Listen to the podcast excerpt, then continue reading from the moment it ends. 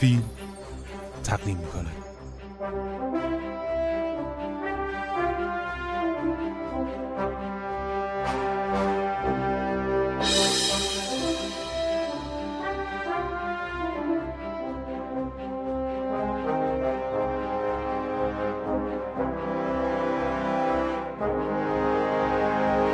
فیلم فایل.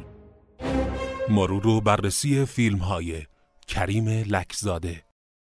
با سلام خدمت شنوندگان پادکست کانال فیل. من محمد رضا نعمتی هستم. وقتی قرار شد حالا در مورد فیلم های کوتاه کریم لگزاده صحبت کنیم معمولا در این پرونده های موضوعی این خطر همیشه هست که کسایی که قرار صحبت کنن یا مطلبی رو بنویسن به دلیل محدود بودن موضوع حرفای تکراری بزنن که باعث ملال بشه. و خیلی وقتا ناقض حرفای همدیگه و در نهایت سردرگمی شنوندگان یا خوانندگان. به همین خاطر من فکر کردم که چه موضوعی رو می‌تونم در موردش صحبت کنم که کمتر این احتمال پیش بیاد. فکر کردم که خب کریم لگزاده با این سابقه با این پیشینه و با این در واقع سری فیلم هایی که معمولا حداقل در بدترین حالتش فیلم های متوسطی هستن و فیلم های خوب و فیلم های درجه یک. چرا؟ هیچ وقت آنچنان که باید در جشواره های خارجی و هم جشواره های وطنی موفقیت رو مثل خیلی از فیلمسازهای دیگه نداشته. عرای زمان می‌خوام با یه با مقدمه شروع کنم با یه جمله از تارانتینو که شاید خیلیاتون شنیده باشید که میگه که کسی که عاشق سینماست امکان نداره فیلم بد بسازه. این گزاره یه سور وجودی داره سور وجودیه در واقع سور عام نیست. به این معنای که شرط لازم و کافی برای ساختن فیلم خوب لزوما عاشق سینما بودن نیستش. برای فیلم خوب ساختن ما به پارامترهای دیگه هم احتیاج داریم. که به نظرم میاد اون پارامترهای دیگر رو هم کریم لگزاده داره. اما باز این سوال مطرحه که با وجود اینکه کریم لگزاده حتما جشنواره ها رو می‌شناسه حتما بالاخره حداقل سالهای سال توی این رفت آمدها توی این مراودات و خیلی از موارد مناسباتی که داشته. واقف بوده که چه فیلم هایی باید برای جشنواره بسازه و چگونه بسازه که موفقیت در واقع نصیبش بشه. ولی خب نشده. من می‌خوام مجدد ارجاع بدم به همون گزاره تارانتینو. توی این گزاره یک کلیدواژه خیلی مهم هست. عاشق سینما بودن. و این به نظرم میاد عاشق سینما بودن در واقع همون حلقه گم شده این عدم موفقیت های آنچنانی هستش. هرچند موفقیت هایی داشته جوایزی برده ولی خب گفتیم متناسب با جایگاه فیلم چنین فیلمسازی بسنده نبوده کفایت نمی کرده و نمی‌کنه. ویژگی یک عاشق سینما چیه؟ اولین ویژگی که به نظر اون می‌رسه اینه که کسی که عاشق سینماست تمام فیلم های مطرح و بزرگ تاریخ سینما رو دیده. نه یک بار بلکه چند بار. حتی فیلم های متوسط و شاید فیلم های بد تاریخ سینما رو هم دیده. به همین ترتیب فیلم های روز سینمای جهان رو دنبال می‌کنه. چیزی از دستش در نمیره. با مکاتب آشناس با سبک ها آشناس. حتی به نظرم میاد فیلم هایی از کشورهای نچندان مطرح که گاهی مثل گلهای خودرو یک فیلم های معدود فیلم ها و تک و توک فیلم های خوبی از درونشون بیرون میاد. اونها رو هم دیده طبیعتا. برای چنین فردی با چنین خصیصه هایی تیتراژ پایانی فیلم به معنی تموم شدن فیلم نیست. اتفاقا تازه اینجا کار شروع شده. مثل یک کسی که گمگشته ای داره شروع می‌کنه به سرچ و جستجو در مورد تمام نقد ها تحلیل ها و بررسی ها و ریویو هایی که روی فیلم منتقدان نوشتن. و حتی کار بعضی وقتا پا رو فراتر می‌ذاره. اینکه ببینه وب تو وبلاگ های شخصی آدمایی که آنچنان متخصص در واقع نقد و تحلیل و بررسی نیستن اونها چه گفتن؟ زوایای مختلف و نزدیک شدن های مختلف به موضوع به اثر به فیلم رو مورد بررسی قرار میده. خب اثر جانبی چنین نگاهی چیه؟ این عادت در شیوه پیروی و دنبال کردن فیلم ها یک اثر جانبی داره و اون که فیلمساز این مفاهیم این موضوعات این سبک ها و هر آن چیزی که در مورد سینما هست تکنیک ها و هر چیز دیگری به یک ادراک تبدیل میشه در درونش و اون ادراک کجا به کارش میاد؟ مثل مثال اگر بخوام بزنم مثل یک صدی هست که یک آگاهی زیاد یک توده عظیمی از آگاهی ها رو در خودش محصور کرده و از طریق یک کانالی که اون کانال معمولا تحت کنترل خداگاه هست به تکنیک تبدیل میشه. چه زمانی جاری میشه؟ زمانی که قلم به دست گرفته میشه و صفحه سفیدی روبرو است و قرار یک موضوعی یک ایدهی به یک فیلمنامه به یک طرح تبدیل بشه.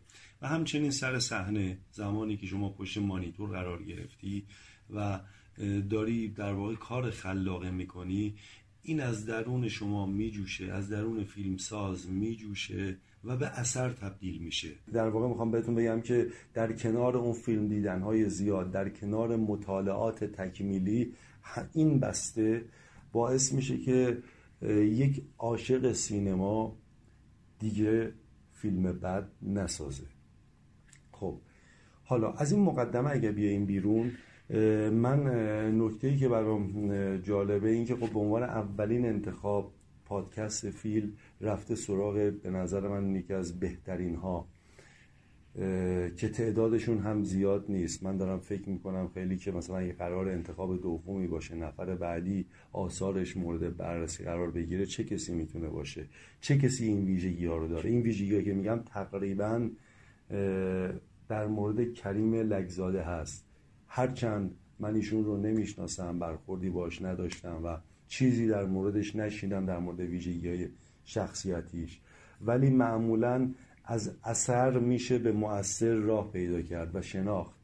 شاید مثلا شهرام مکشی هم دقیقا حالا نسل قبلی کریم زاده اونم کاملا دارای همچین ویژگیاییه با مکری که صحبت می‌کنی می‌بینی که به طرز عجیب و غریبی هیچ فیلمی رو از دست نمیده. هیچ فیلمی رو مطالعات بسیار زیاد. بعضی وقتا فکر می‌کنم خب این آدما روزشون اصلا 24 ساعت نیست مگر می‌شود. انقدر فعال بود پویا بود.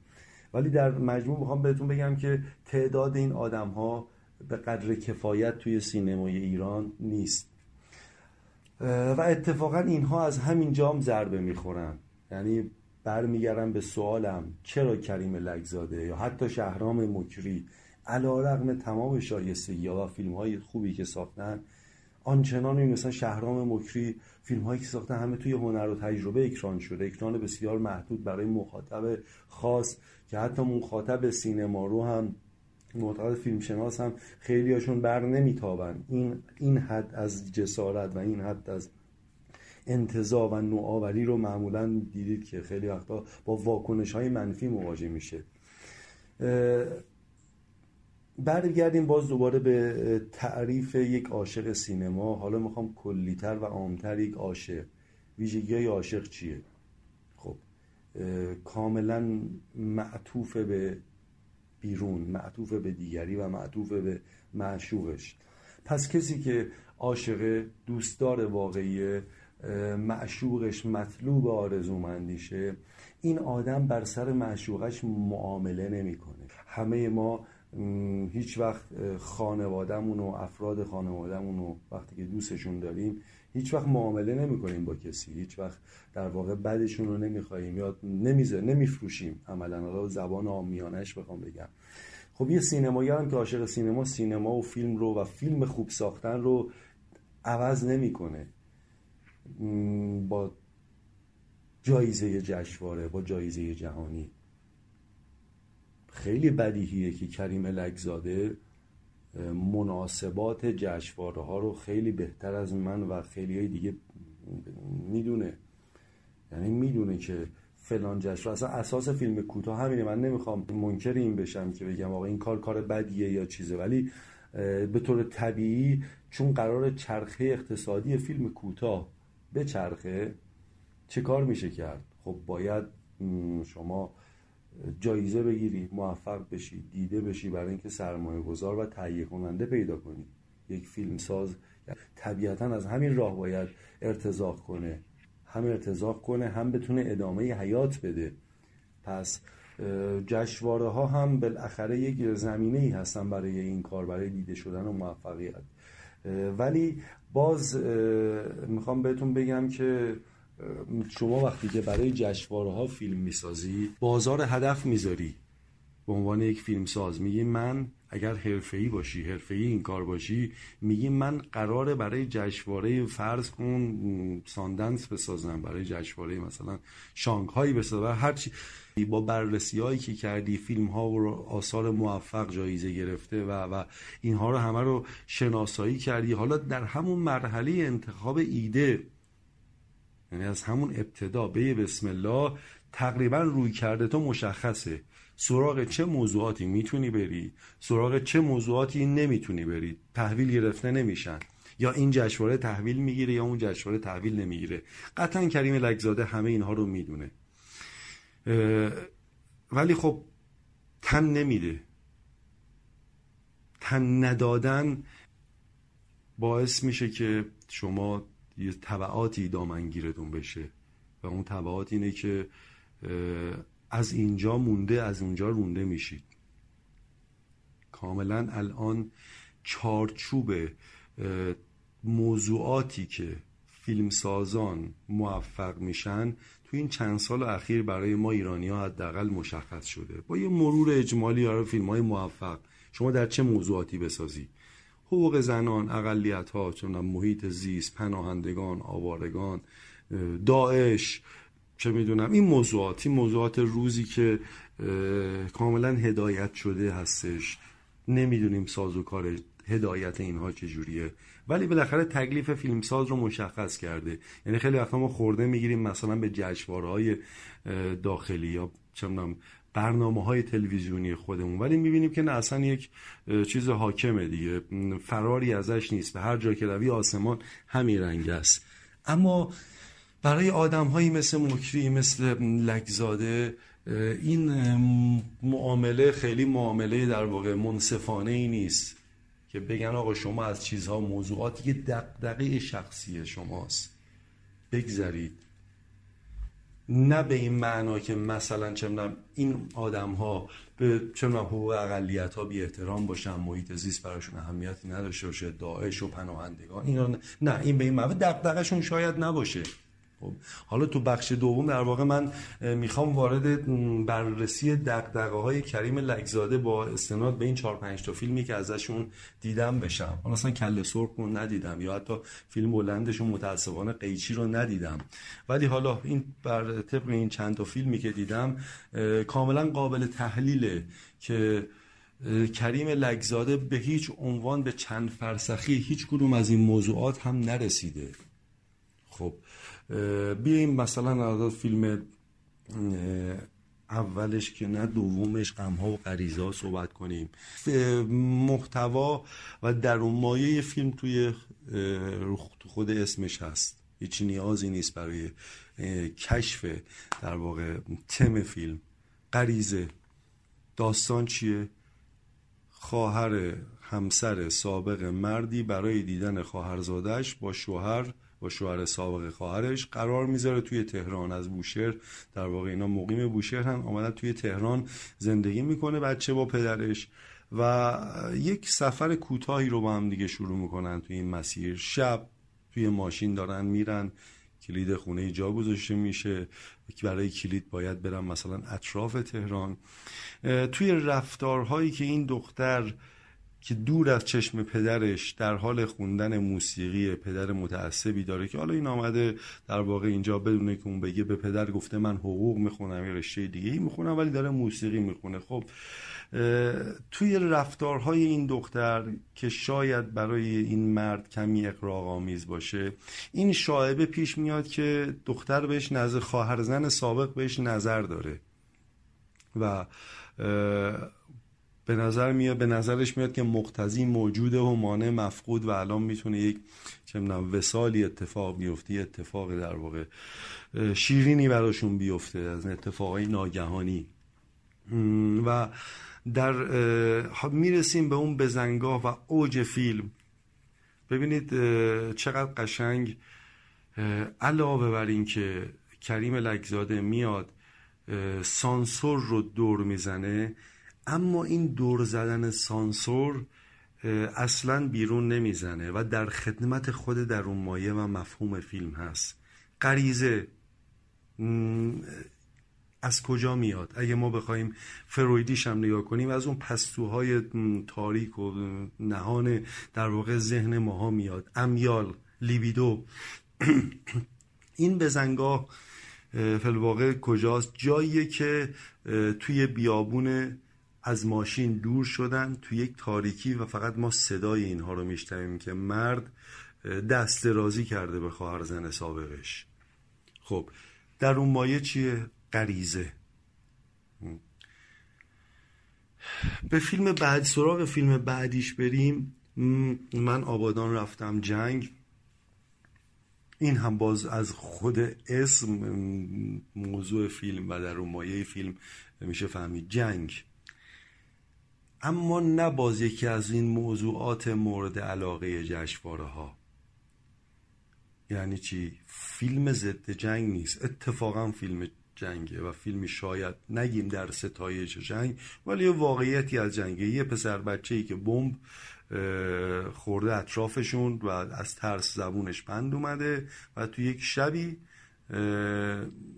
تصمیم می‌گیره که فردا صبحش بره به جنگ. علا رقم اینکه گفتن این بچه ترسیده و ولی می‌بینیم که نه شهامت این رو که حالا ترس یه چیز خیلی طبیعیه که یه بمبی بخوره به اطراف آدم آدم زبون اون بچه تو نوجوان در واقع بم بیاد. خیلی رفتار طبیعی و اتفاق طبیعی است. را میفته میره جنگ. میره به جنگه ببینید چقدر دور از فاصله یا جنگ بده و یا آدم ها مثلا سربازی که چه می‌دونم از جنگیدن امتناع می‌کنه و این موضوعاتی که در واقع ما زیاد ازش دیدیم بعد از دوران موضوعات پساجنگیه. چه در جنگ های جنگ جنگ دوم جهانی جنگ اول جهانی و جنگ هایی که بین کشورهایی که خودمون دفاع مقدس داشتیم که بعد از یه مدتی حتی فیلم هایی که کاملا وابستگی داشتن و پولهایی رو از سازمان هایی گرفتن که در مورد فیلم جنگ فیلم بسازن. ولی من خیلی با یک چرخشی با یک چیزی با یک در واقع تریکی برگشتن فیلم ضد جنگ تحویل اون سازمان دادن. بدون اینکه اون مسئولان سازمان متوجه این موضوع بشن. که حالا نام نمی‌برم ولی به راحتی تو این دو سه سال اخیر کارنامه این فیلمسازها رو ما داریم. که خوشمند این کار. ولی این کار رو نمی‌کنه لگزاده میاد درباره جنگ می‌سازه. فیلم بعدی ژیلا. دو تا دختر کچلی که در واقع همه در واقع بدنشون مثل اینکه بر اثر یه بیماری یا چه حالا مادرزادی هر چی که از مو نداره. موجه و ابرو و موی سر ندارن و یک از این رمال های من می‌خواد چیز کنه دیگه. اینها رو میگه من می‌تونم درمانتون کنم. موضوع چیه؟ مضمون چیه؟ خرافات. ببینید سه تا فیلم رو من تا حالا در موردش صحبت کردم که چقدر ما به ازای بیرونی داره توی جامعه امروز ما. یا داشته. تو این دو سه دهه اخیر. غریزه های افسار گسیخته جنگ و خرافات. چیزی که کمر ملت های در واقع جهان سومی رو شکسته. ولی حالا این اصلا فارغ از اون خیلی یک بررسی کول و لایتی در مورد موضوع خرافات داره که خرافات چه کار می‌کنه و چجوری, چجوری ورود می‌کنه از چه کانال هایی می‌تونه وارد کنه و دست رو چه چیزهایی داره می‌ذاره.